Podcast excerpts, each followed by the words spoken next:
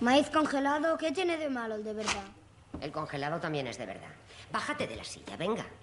Y dile a tu hermana que quite sus cosas de la mesa. ¡Claire! ¡Ven a quitar tus cosas de la mesa de la cocina! Max, no empieces, ¿vale? Max, bájate de la mesa, te lo pido, por favor. Me estás dejando en mal lugar delante de mi amigo. ¡Mujer! ¡Dame de comer! Max, bájate de ahí. Te he dicho que te bajes. Bájate de la maldita mesa, Max. Ahora mismo. ¡Te voy a comer! ¡Que te bajes! ¡Ah! ¡Bájate de! ¡Ya basta! ¡Tú, ven aquí! ¿Se puede saber qué te pasa? ¿Es que no sabes comportarte? ¡Tú no sabes ¡A comportarte! la cama sin cenar, Max! ¡Sube a tu habitación! ¡Au! ¡Max! ¡Me has mordido! ¡Me has hecho daño! Cielo, no puede tratarte así. ¡Max! ¿Se puede saber qué te pasa?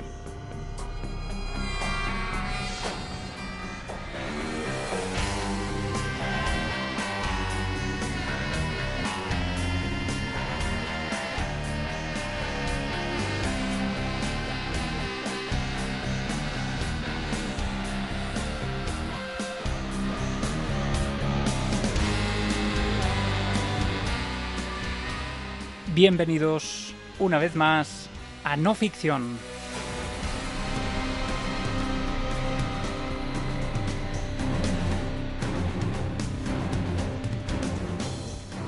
Ha pasado mucho tiempo desde la última vez que sonó esta sintonía que me emociona volver a poner porque este espacio me, me entusiasma, ¿no? Me encanta poder contar cosas, contaros y compartir historias que he ido descubierto, descubriendo a lo largo de este tiempo. Cuatro años, cuatro años han pasado desde la última vez. Cuatro años de aquello que fue un pequeño experimento que ahora retomamos.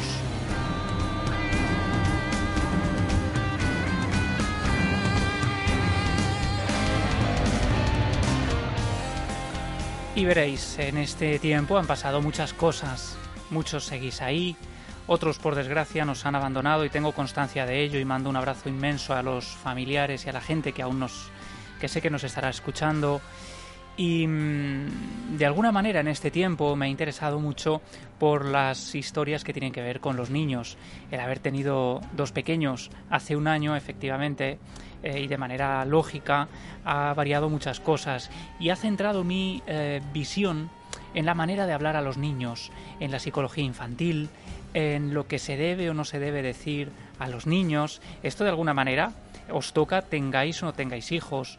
Todos hemos tenido infancia, ese momento mágico en el que todo cambia de una o de otra forma, que determina quiénes somos hoy en día y que además no está exenta de polémica, porque actualmente estamos viendo día sí, día también, como algunos eh, productores o como algunas películas míticas de la infancia se modifican hoy en día porque ya se consideran demasiado incorrectas para ser obras infantiles.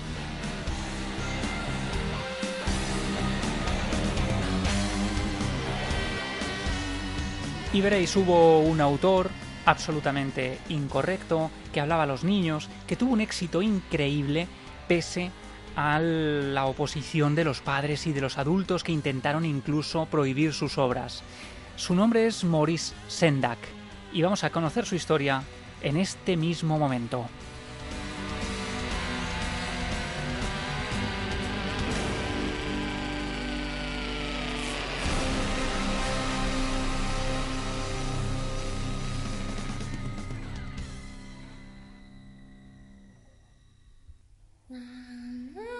Historias demasiado increíbles para ser ciertas. De ellas se nutre el cine, la literatura o la música. Pero la realidad siempre resulta mucho más sorprendente. No ficción, un podcast de Javier Pérez Campos.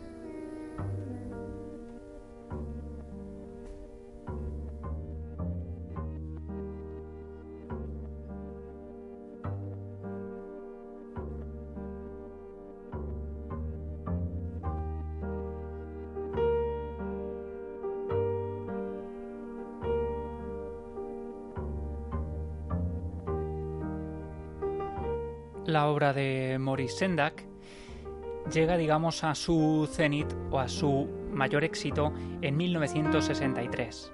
Muchos habréis oído hablar si no la habéis leído o no os la han leído cuando erais niños o no se la habéis leído a vuestros pequeños de donde viven los monstruos.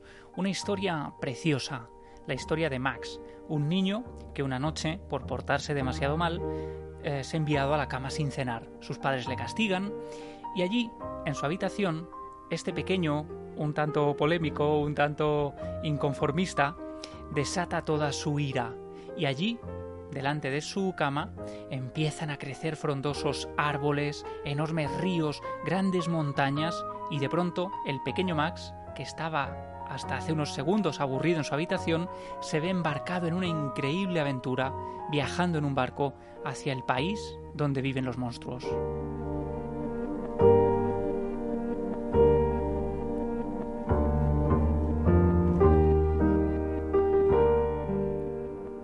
Sería la primera obra de Maurice Sendak y como decía, em, fue realmente polémica. Muchos padres hablaban de que esos grotescos monstruos de ojos amarillos que convertían a Max en el rey de los monstruos eran realmente terroríficos y que la historia que se contaba a los niños mm, debía ser mucho más amable.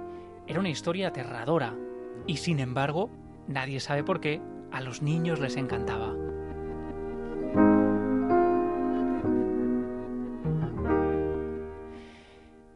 Y es que la infancia de Maurice Sendak, el autor, estuvo mm, llena de momentos terribles y sin duda el que más le marcó es el que tiene que ver con un crimen, con un crimen atroz cuya víctima fue un pequeño de 20 meses.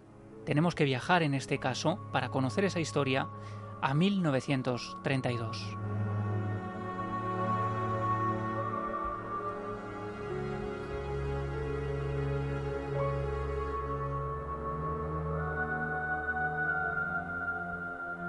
Charles Lindbergh fue el primer piloto del mundo que pudo cruzar el Océano Atlántico sin escalas entre Nueva York y París.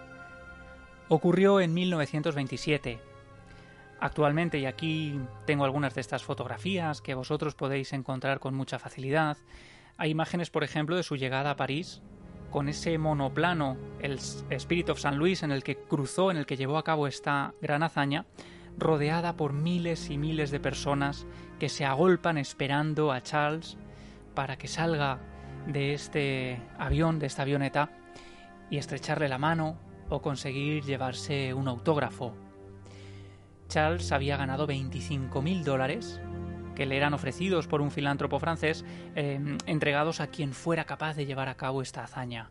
Charles fue el primero en lograrlo.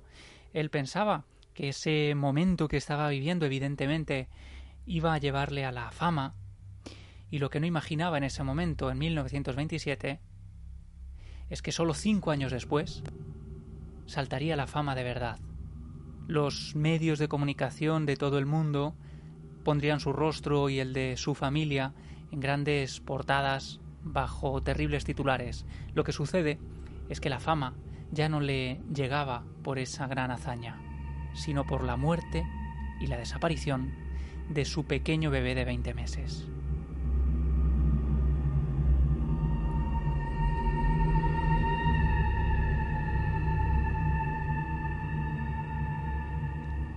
Eran las siete y media de la tarde cuando Betty Grow, la niñera de la familia, acuesta a la pequeña en su cuna, en un apartamento, en una casa acomodada al este de Amwell, en Nueva Jersey.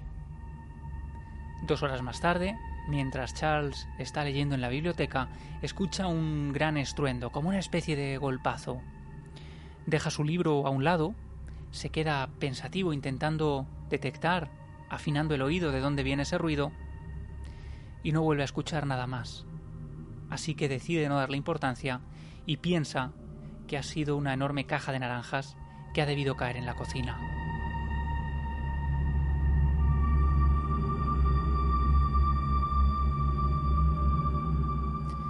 Pero a las 10 de la noche, Betty, la niñera, extrañada porque la pequeña suele llorar a esas horas pidiendo comida, descubre, al entrar en la habitación, que la cuna está vacía.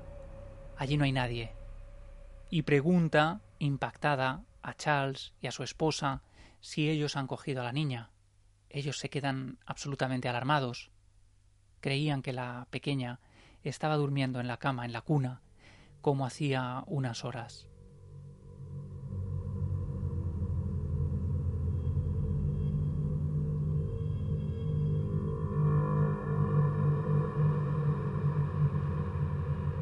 La familia enciende todas las luces de la casa, van habitación por habitación buscando a la pequeña, creyendo que ha podido salir de la cuna por sus propios medios, aunque nunca antes había sucedido, llaman rápidamente a la policía, se ponen en contacto con las autoridades que llegan allí en cuestión de pocos minutos, y lo que sucede en un primer rastreo es que hay unas huellas de neumáticos en el barro que aparecen gracias a las lluvias intensas que llevan produciéndose desde hace varios días, y entre los arbustos les extraña encontrar unas piezas de madera, unas piezas rotas que parecen pertenecer a una escalera de mano.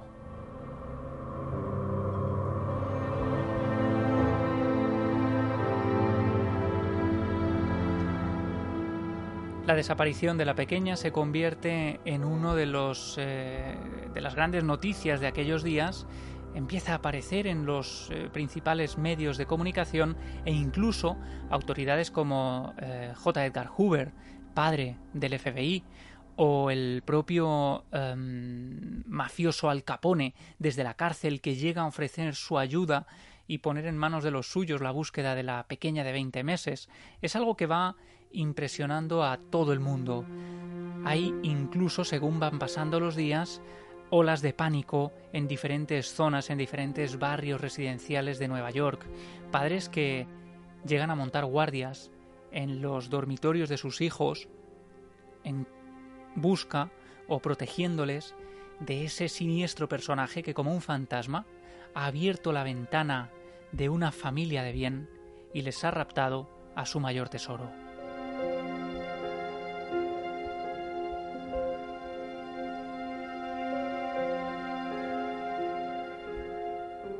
Y en ese vaivén de informaciones, de noticias, de sospechosos, eh, llega a acusarse a la niñera de los suegros de Charles, que había estado por allí en las horas de la desaparición. Se le acusa de haber sido la persona que ha secuestrado a la niña y ella viéndose acorralada, a punto de estar en, de entrar en prisión y de ver cómo su reputación va cayendo, de ver cómo la familia le retira la palabra y cómo es sometida a diferentes interrogatorios, cansada de decir que no y de defender su inocencia, termina tomando un líquido corrosivo para limpiar plata y muere de manera instantánea.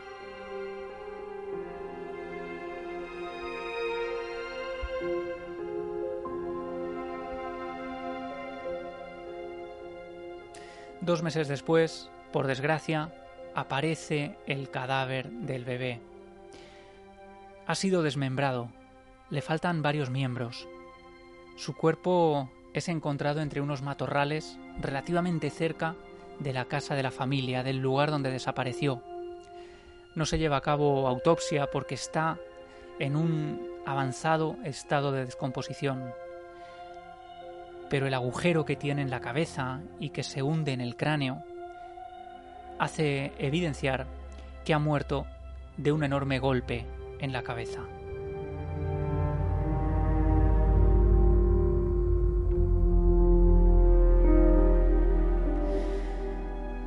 Y solo en cuestión de días aparece el principal em, acusado hasta ese momento, después de esta niñera que se ha quitado la vida, una persona que siempre había sido sospechosa porque también se le había visto merodear por el barrio unos días antes.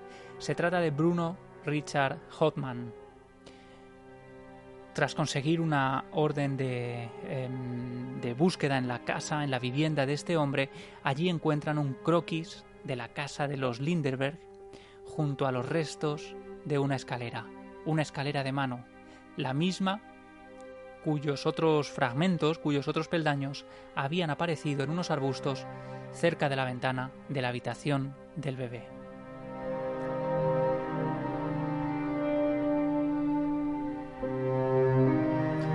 Hotman fue bautizado por la prensa como el hombre más odiado del mundo y culpable de asesinato en primer grado, ejecutado en la silla eléctrica en la prisión estatal de Nueva Jersey el 3 de abril de 1936, acusado de matar a este bebé de 20 meses.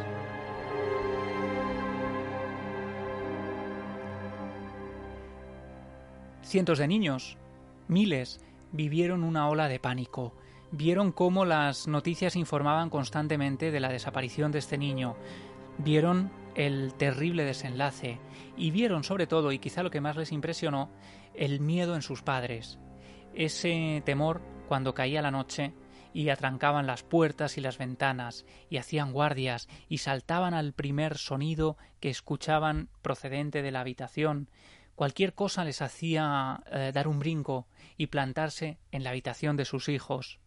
Evidentemente todo eso marcó a muchos pequeños, y uno de ellos fue el que hoy nos ocupa este programa especial de no ficción, Maurice Sendak. Esta historia, esta historia terrible del niño desaparecido y del niño y del cadáver mutilado, em, terminaría formando parte, y esto es muy difícil de creer, de un cuento infantil. Pero ¿cómo convertir esta historia tan trágica, tan terrible y tan dramática en un guion, en un cuento para los más pequeños. Maurice Sendak escribió este guion retocado, lo tituló Al otro lado y cuenta la historia de unos siniestros duendes que una noche se cuelan en la habitación de un bebé, lo roban mientras la hermana está eh, tocando un instrumento y, se ha, desatendido, digamos, a su pequeña hermana, a la bebé. Y estos dos duendes están ilustrados por él. los relatos de Maurice Sendak siempre van ilustrados por él. Y vemos en el cuento que tengo aquí delante cómo dos encapuchados, con el rostro completamente oscuro, ennegrecido, sin facciones, se cuelan por la ventana de la habitación y roban al bebé. En su lugar dejan una copia, una copia de hielo para intentar que nadie se dé cuenta. Y ahí queda el muñeco del bebé que acaba de ser raptado a manos de estos duendes.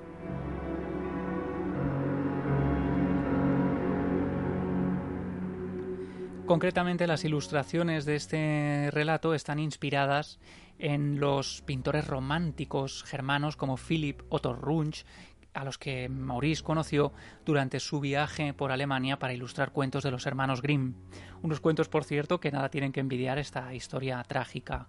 Y seguramente esa historia del pequeño raptado por unos duendes a quienes después la hermana tiene que combatir para recuperar al pequeño, os suena de algo. Claro, esta historia fue después adaptada por Jim Henson con David Bowie. Se llamó Dentro del laberinto.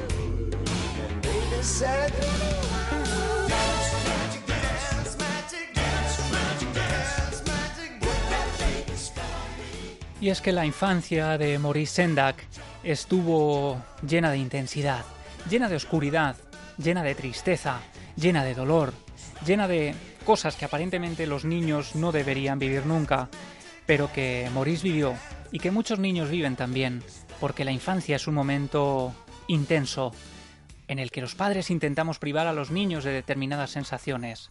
Maurice, sin embargo, defendía que al igual que su propia infancia, la de cada niño tenía que consistir en experimentar cada una de las emociones.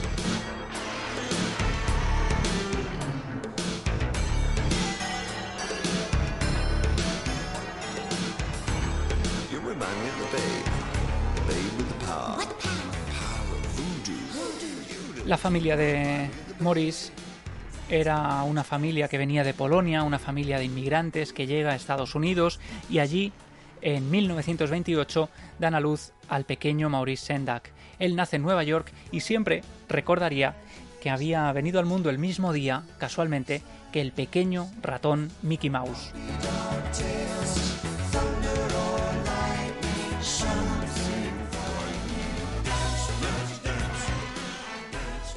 Y tuvo una infancia, como adelantaba, muy difícil, una infancia marcada por múltiples enfermedades, marcada incluso por eh, momentos en los que estuvo a punto de fallecer. Hablamos de paperas, neumonías, escarlatina, fiebres muy altas que le mantenían postrado en la cama y además por unos padres que le odiaban. Él era, le decían, un niño no deseado, un niño al que no habían buscado y además estos padres se encargaron de recordar y de dar a conocer detalles escabrosos como que habían intentado por todos los medios que no llegara al mundo. Su madre, durante el embarazo, había intentado abortar de todos los modos. Enormes golpazos en la tripa, caídas voluntarias e ingesta de multitud de pastillas. Pese a todo, estos dos personajes no evitaron traer al mundo, por fortuna, a este genio.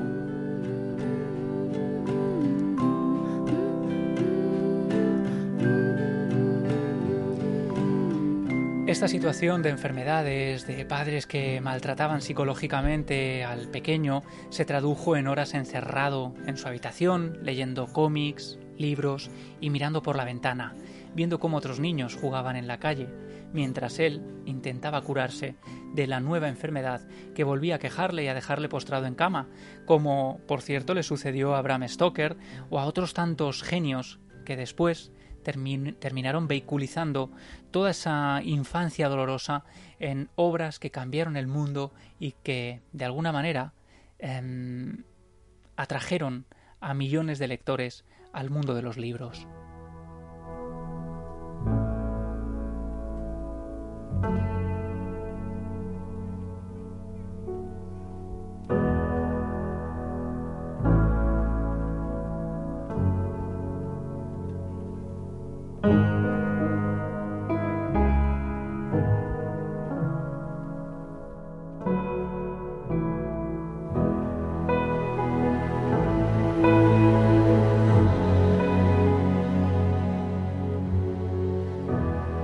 Sendak se encargó de mm, vehiculizar también todos estos sentimientos que a él le habían curtido de una forma muy especial y volcarlos en sus relatos, en esos relatos polémicos que los niños adoraban, pero que los padres procuraban mantener alejado de los niños, que no entendían muy bien el gusto de los niños por estos duendes oscuros que secuestraban bebés, monstruos de ojos amarillos y largos pelos que bailaban sobre los árboles o que incluso Em, convertían a niños en reyes de estos universos tan extraños.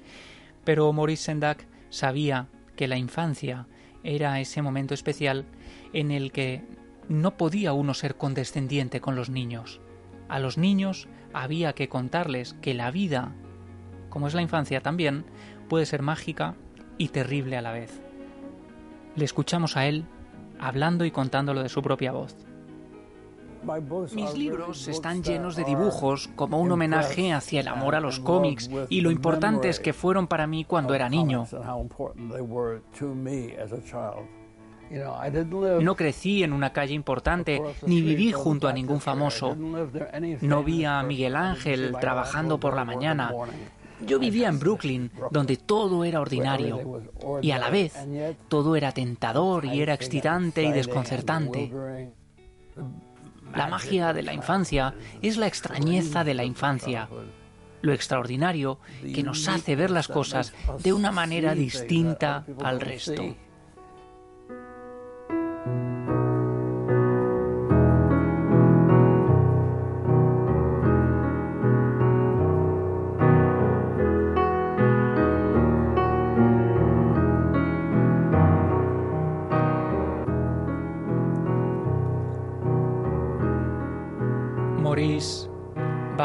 Creciendo, va dejando atrás la infancia, aunque de alguna manera siempre queda en su corazón.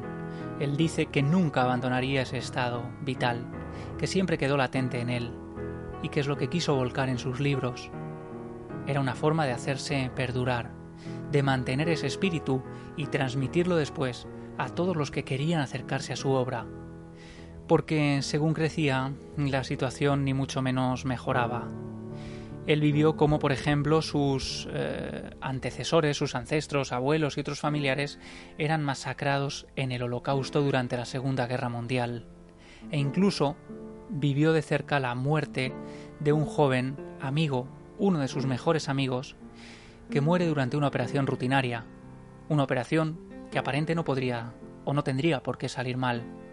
Y ahí quedó este fiel escudero que le había ayudado a salir a la calle, y a pasar algunos de los mejores momentos de esa anhelada y siempre mantenida infancia.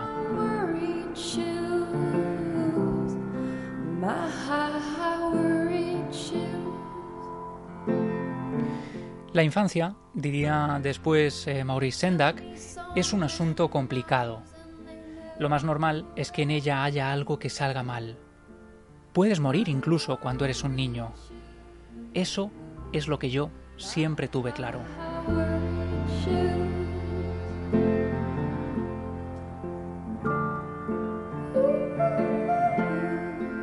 Y ese universo es el que acabaría plasmando en sus libros.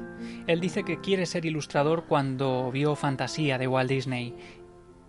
Ese es el momento en el que cambia para siempre su perspectiva de futuro y descubre que puede anclarse a esa infancia haciendo llegar relatos e historias a otros niños. Y de hecho su universo, ese universo concreto, peculiar de su propia infancia, es el que terminaría plasmando en sus libros. Sus libros no son historias amables con los niños. Los niños sufren, se ven raptados, se ven llevados a universos que no entienden y presenta mundos hostiles, peligrosos y oscuros que pese a todo también pueden llegar a ser maravillosos.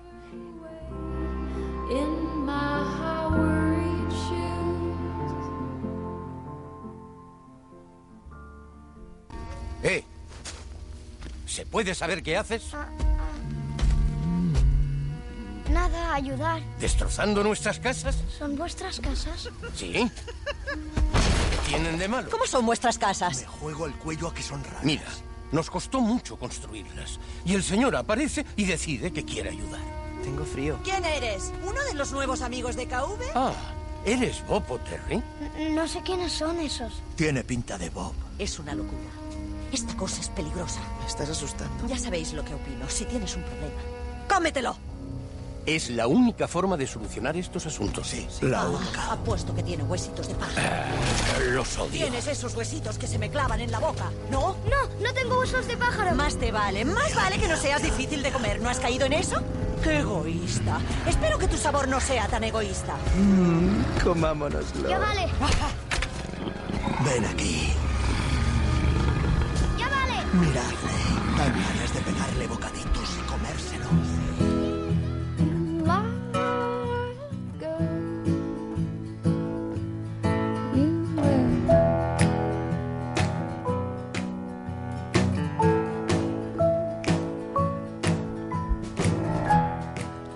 Escuchábamos un corte de la adaptación de Donde viven los monstruos de Spike Jones, año 2009, también con ese con un corte de esa película empezaba este programa de no ficción especial a Maurice Sendak, autor de Donde viven los monstruos, de muchas otras obras que por cierto eh, llegaron a España y la traductora fue Gloria Fuertes. Todavía hoy pueden encontrarse estos relatos, pero de alguna manera em, Donde viven los monstruos fue la obra que le catapulta a la fama. Hace una trilogía con otros dos libros, eh, La cocina de noche y Al otro lado. Esta historia que os contaba estaba inspirada en el rapto y asesinato de un bebé de 20 meses.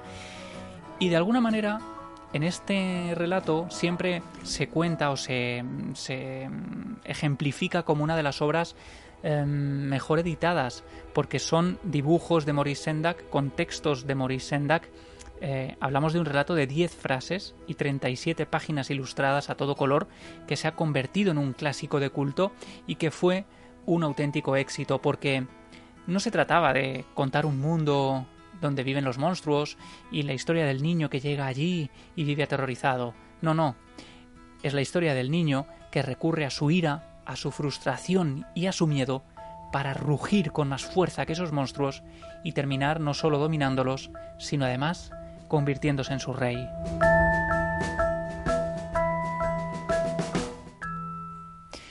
La importancia de esta obra fue tal que no ha dejado de reeditarse desde su publicación en los años 60 y además em, sirve para expresar el dolor, el odio, la tristeza o la rabia.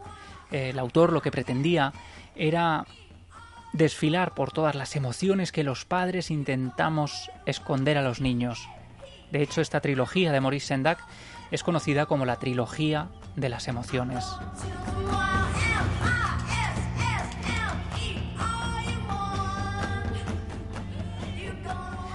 La obra tuvo tal éxito que, como decía, los niños la adoraban, pero los padres no la entendían muy bien. Y cuando tenían la oportunidad de encontrarse cara a cara con Sendak, con el autor, en alguna firma de libros, le preguntaban ¿Qué quieres decir con este libro? Parece que mis hijos lo adoran, pero yo no entiendo nada.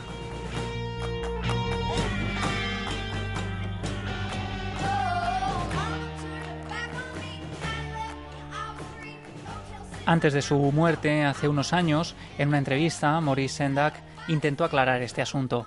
No sé si lo consiguió. Vamos a escucharle. ¿Por qué Donde viven los monstruos es el libro de mi vida? ¿Quién lo sabe?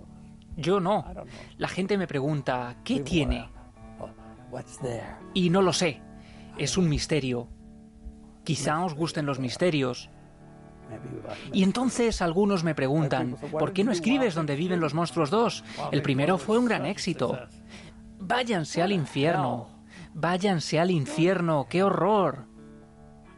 Yo no hago esas cosas.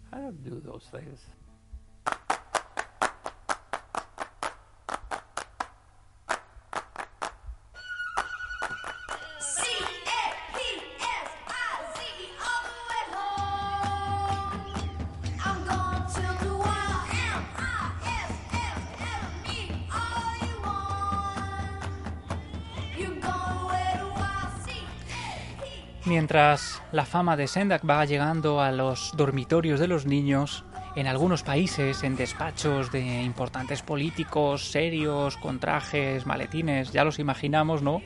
Se peleaban y se echaban los trastos a la cabeza, intentando prohibir la obra de este escritor que podría ser peligrosa para la mente maleable de los niños.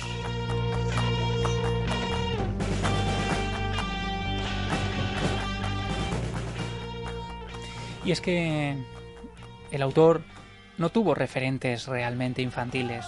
Muchas veces se inspiraba en los mundos originales de los cuentos escritos por los hermanos Grimm, de los que ahora os hablaré, pero que no tienen nada de dulces ni de eh, suaves para los niños.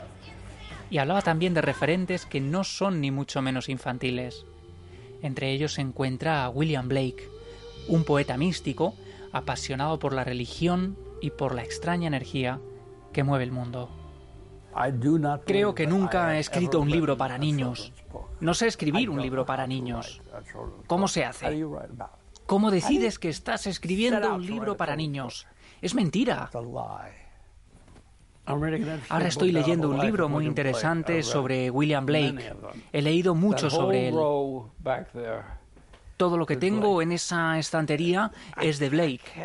Y no puedo entenderle. Lo que me une a él es que no puedo entenderle. Todavía no puedo entender uno de sus libros iluminados. No entiendo de qué demonios habla, pero lo adoro.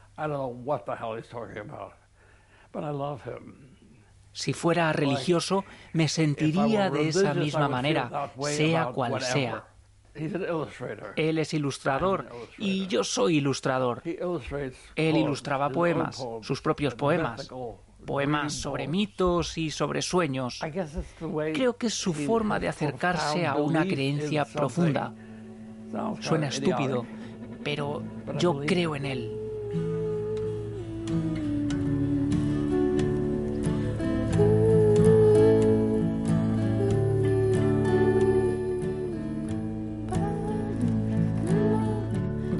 Los monstruos hizo que Maurice Sendak se llevara, ganara la medalla Caldecott, un importante premio considerado por algunos como el Pulitzer de la literatura infantil.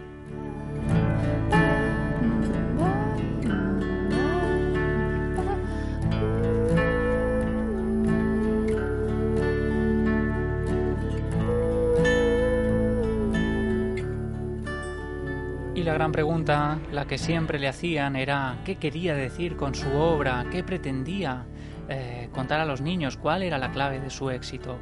Él siempre decía que quizá ese éxito, el éxito que era llegar a tantos niños que después continuarían con la lectura, era la falta de condescendencia, ser honesto con los niños, no ocultarles nada.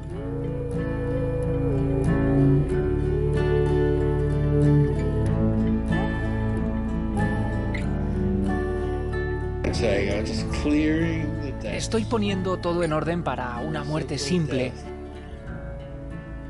valorando cuál fue mi trabajo y valorando cuál fue mi vida. Y mi vida fue mi obra. Creo que ofrecí algo diferente, pero no porque dibujara mejor que otros ni porque escribiera mejor que nadie, sino porque fui realmente honesto.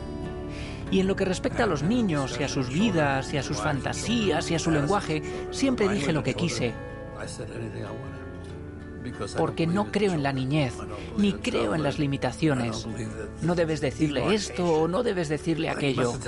Diles lo que quieras, pero díselo solo si es verdad.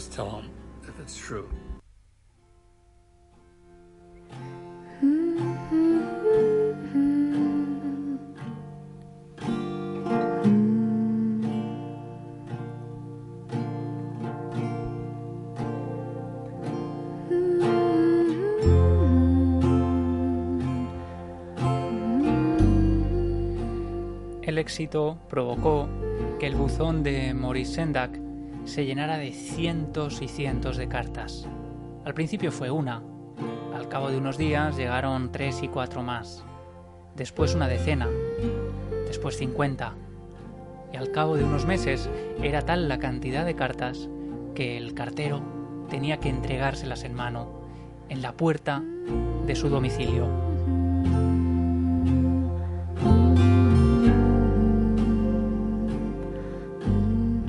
Eran cientos y cientos de cartas manuscritas por niños, algunas con caligrafía recién aprendida, que decían gracias por tus libros, gracias por tus historias.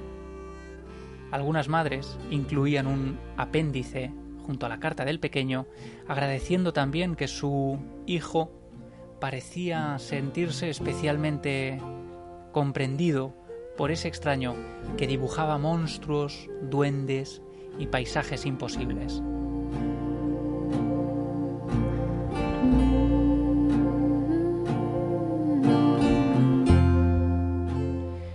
Y lo bonito es que Sendak siempre sacaba tiempo para responder personalmente a cada una de esas cartas.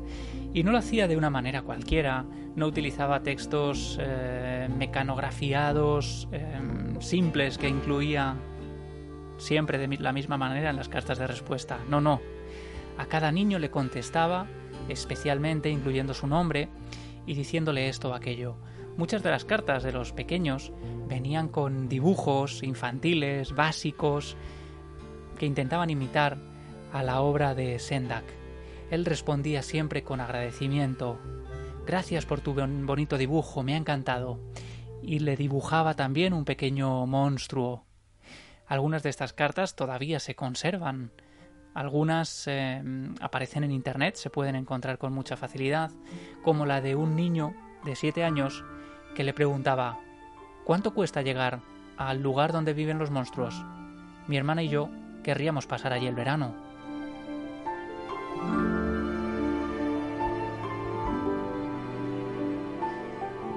Pero los niños nunca mienten, y haciendo honor a lo que Maurice proclamaba y sugería en sus obras, tenían que hacer lo que quisieran, dar rienda suelta a sus sentimientos. Y entre esas cartas que recibió el autor, había una de una niña que le decía, odio tu libro, ojalá te mueras pronto. Y se despedía, eso sí, de manera educada. Saludos cordiales.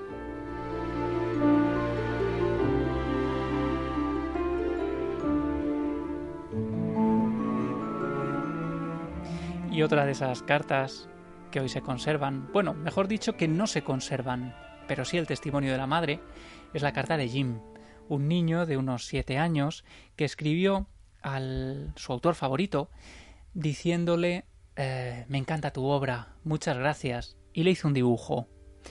Eh, le contestó, le dijo gracias por tu bonito dibujo, Jim, me ha encantado, y le envió un dibujo de vuelta.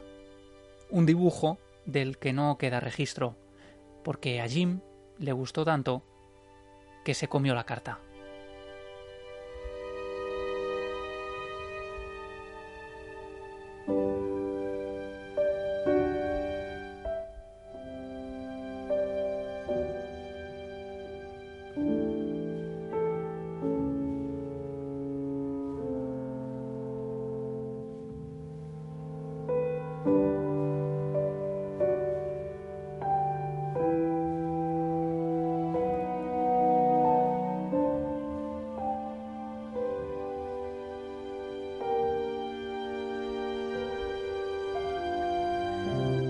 Fallece a los 83 años Maurice Sendak, autor de Donde viven los monstruos.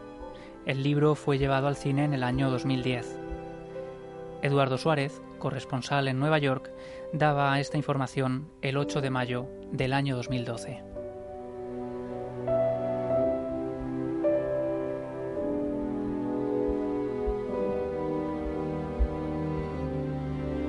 Murió a los 83 años en un hospital de Danbury, en Connecticut, por las complicaciones de un infarto cerebral. Había muerto muy cerca de su casa, en Richfield, donde había intentado dibujar hasta el último momento, hasta el último minuto, en esa existencia solitaria, acompañado por sus perros.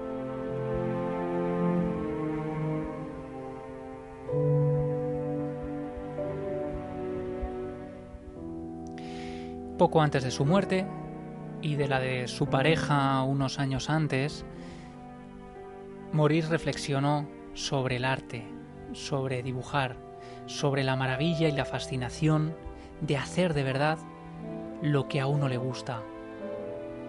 Lo contaba así. He hecho algunos libros muy buenos que de alguna manera reflejan mi forma solitaria de vivir creando libros con imágenes. Y es la cosa que más felicidad me ha otorgado en la vida. Es sublime entrar en una habitación y ponerte a dibujar. Es mágico.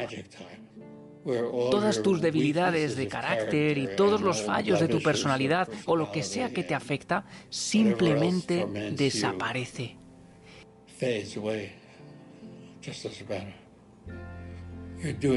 Estás haciendo algo que adoras hacer y que haces bien y que sabes que haces bien.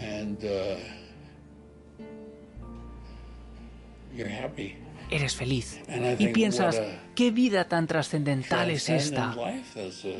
Estoy haciendo lo que me gusta hacer. Y en ese momento me siento un hombre afortunado.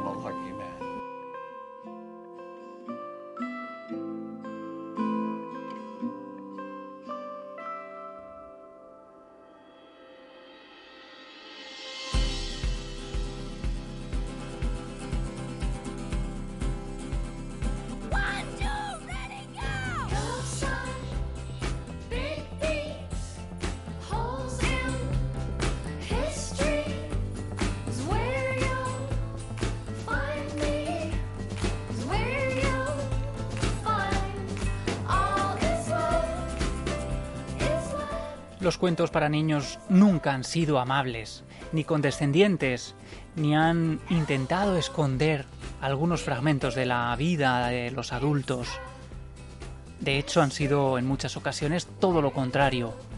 Ahí están los cuentos de los hermanos Grimm. Si uno acude a la fuente original, se encontrará con historias de huérfanos secuestrados por brujas que comen niños y que acaban ardiendo en el fuego de su propio horno.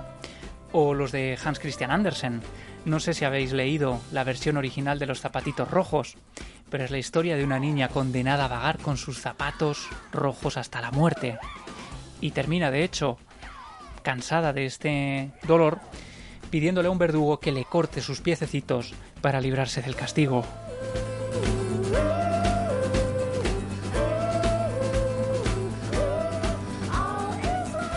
¿Y qué decir de la versión original de la sirenita? Que cuando recibe sus piernas vienen con un castigo, y es que cada vez que utilice los pies sentirá que camina sobre cuchillas, y este dolor termina rompiendo literalmente su corazón y dejándola convertida en espuma de mar.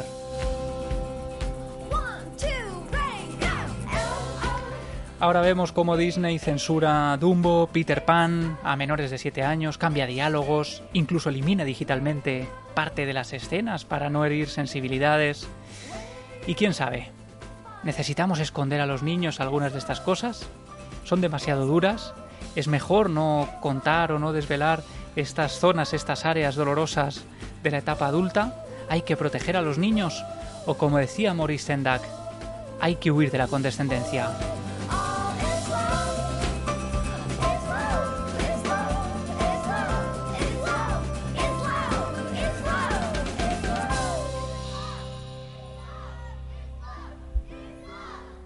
En definitiva, espero que hayáis disfrutado de este viaje, un viaje diferente hacia la vida y la historia de un autor que siempre quiso ser honesto, honesto por encima de todo y costase lo que costase.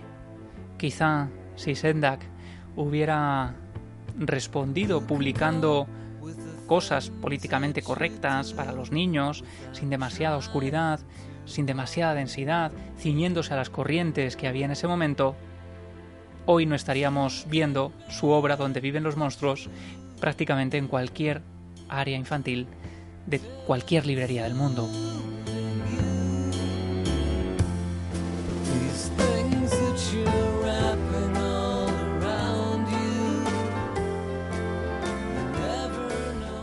¿Y qué pensaría Sendak de toda esta corriente de la que hablaba actualmente? De las historias que van sesgándose con el paso de los años.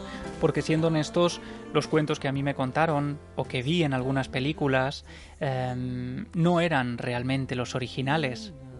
No estaba esa niña que pedía que le cortaran los piececitos. No estaba em, esa bruja terrorífica que prácticamente se comía a los niños. Había cosas que mis padres, quizá intentando protegerme o porque no tenían acceso a las historias originales, no lo sé, tampoco me contaron. Las historias que van relatándose se van limando con el paso de los años. ¿Qué contaremos a los niños dentro de 20, 30 o 40 años?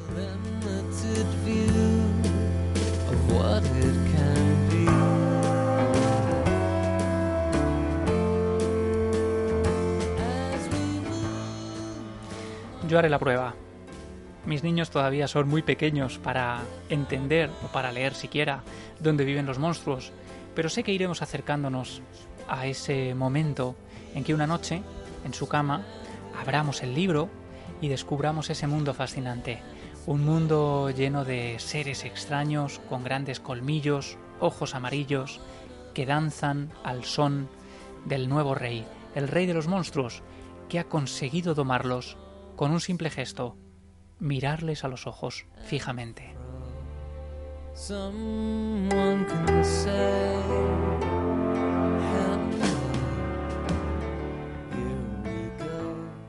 Esto es no ficción. Gracias por acercaros, gracias por pasar unos minutos conmigo. Gracias por vuestro tiempo, por vuestra confianza, por vuestros mensajes y os recuerdo que podéis seguirnos en redes sociales, Twitter, Instagram, Facebook, arroba Javi Pérez Campos y arroba N0 Ficción. Ahí os leo y podréis contarme también qué os parece toda esta deriva de las historias, de los relatos infantiles y si estáis de acuerdo con esa idea de Maurice Sendak de que la única condición que requiere un niño es la honestidad. Gracias por escucharme. Un gran abrazo.